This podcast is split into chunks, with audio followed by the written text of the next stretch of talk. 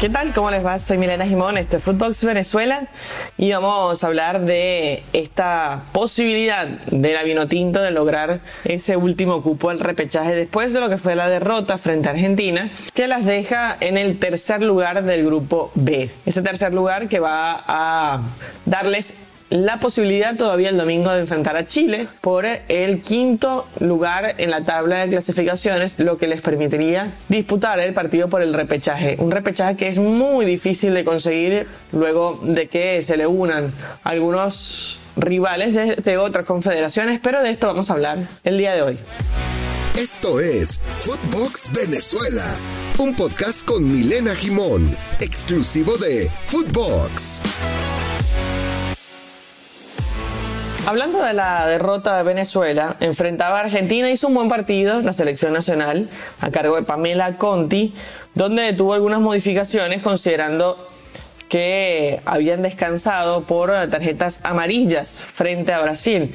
El caso de Dayana Rodríguez, que vuelve al once titular, lo mismo que Gabriela García al igual que Jennifer Jiménez, la central. De esta manera, entonces, estos tres cambios ingresan a enfrentar a esta Argentina que venía con algunas dudas porque había conseguido derrota en su primera presentación y después dos victorias de forma consecutiva, pero con la ausencia de Marina Delgado, quien se perdió el compromiso debido a acumulación de amarillas. Pero bueno, Venezuela salió al principio un poco eh, fría. Argentina me parece que la abrumó con la presión alta, buscando evidentemente eh, imponerse desde lo futbolístico y tuvo varias llegadas con Bonsegundo a la cabeza, también la Roquette que hizo un pase muy lindo para esta jugadora que finalmente iba a ser la que iba a conquistar el único tanto de compromiso, Florencia segundo en el segundo tiempo al minuto 63.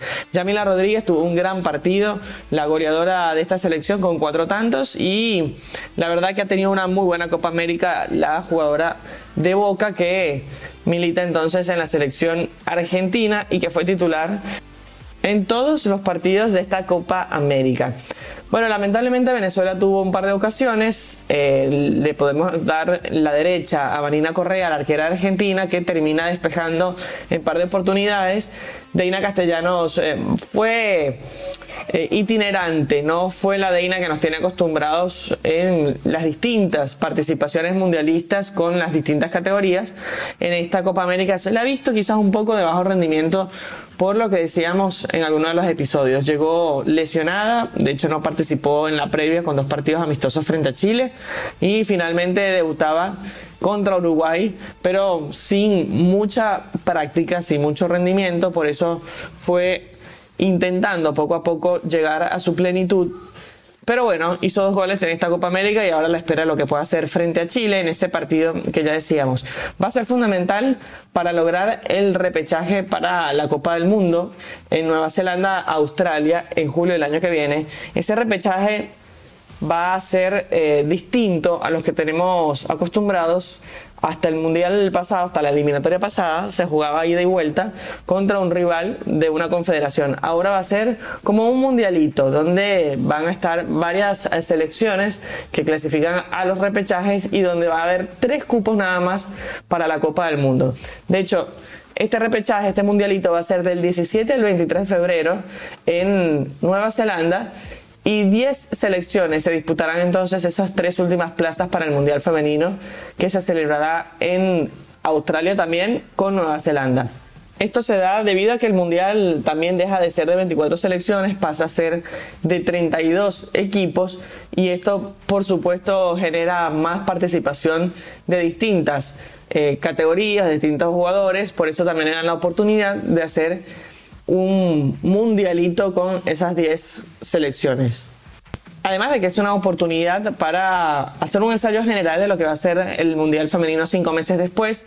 Obviamente hay otras dimensiones por las 32 selecciones que van a participar, acá son solo 10, pero bueno, les va a dar un parámetro a FIFA de cómo está bien sea la infraestructura, tanto hoteles como autopistas, eh, lugares de entrenamiento de las selecciones, estadios, etcétera. Lo cierto es que estas 10 selecciones vienen o proceden de Asia, son dos selecciones de esa confederación, de África también tendrá dos, de Norte, Centroamérica y del Caribe son dos eh, equipos, Sudamérica tendrá las dos que decíamos, o sea, el cuarto y el quinto lugar, de Europa vendrá una selección y de Oceanía, que también se disputa en este mes, está compitiendo por un puesto en este repechaje. Lo cierto es que Venezuela no pudo conseguir esa victoria para lograr el acceso a las semifinales que lo ubicaría frente a Colombia, lo que se iba a hacer Argentina, por ese puesto de forma directa a la Copa del Mundo. Hablaba en conferencia Pamela Conti, que estaba muy enojada con el trato hacia las jugadoras, eh, me estaba muy, a ver, a la defensiva respecto a cómo se van a referir a sus jugadoras y asume toda la culpa de lo que ha sucedido en este compromiso. Después de escucharla, analizamos lo que dijo la entrenadora italiana.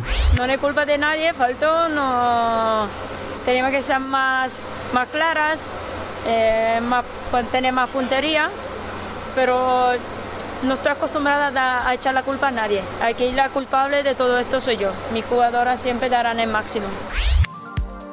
Bueno, me parece que eh, a ver, entendemos la frustración, entendemos el desánimo, entendemos esta forma de asumir el rol de la culpabilidad de lo que ha sido esta posibilidad de Venezuela de ir a la siguiente fase en semifinales. Pero también es cierto que Venezuela no tiene la historia que tiene Argentina. O sea, es una derrota que duele por cómo fue el partido, por cómo venía Venezuela, por el talento que hay dentro de la selección. Pero también es cierto que Argentina fue al Mundial tres veces, Venezuela ninguna, en esta categoría de mayores. Entonces no podemos eh, podemos esperar el milagro, podemos esperar la sorpresa, podemos esperar y tener la ilusión de clasificar. Lo que sí es cierto es que tenemos que saber que son superiores tienen una infraestructura hoy mejor, tienen un fútbol profesional donde casi todas las jugadoras son profesionales. Después hablamos de la cantidad de dinero que generan estas chicas donde la profesionalidad termina siendo semiprofesional. Pero son eh, jugadoras que ya estuvieron en una Copa del Mundo, que estuvieron en una final de los Juegos Panamericanos. Venezuela todavía no, le falta ese escalón y eso lo va a lograr el día que termine de romper ese, ese pasito ¿no? para llegar a, la élite en el continente.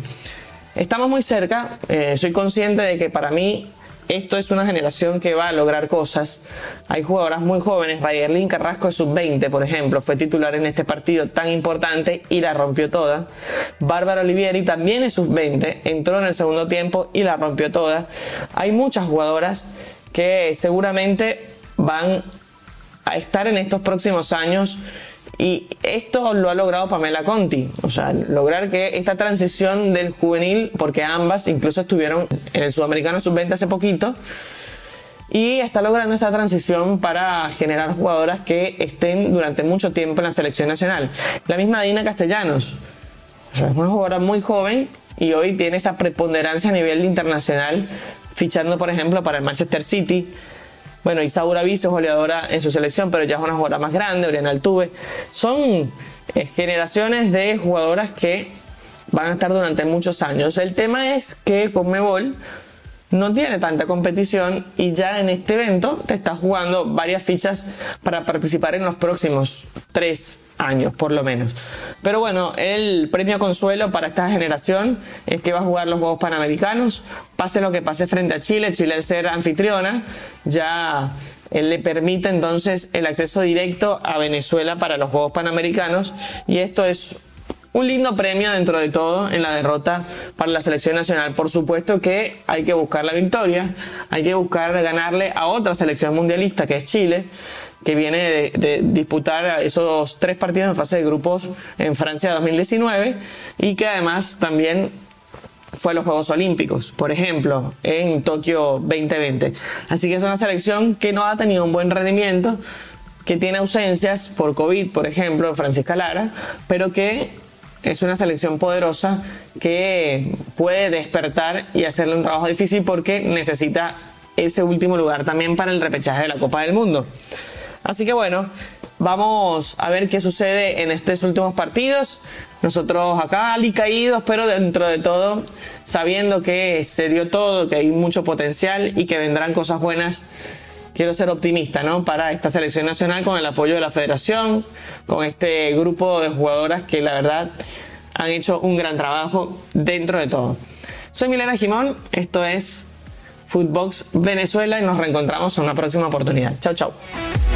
Footbox Venezuela con Milena Jimón, podcast exclusivo de Footbox.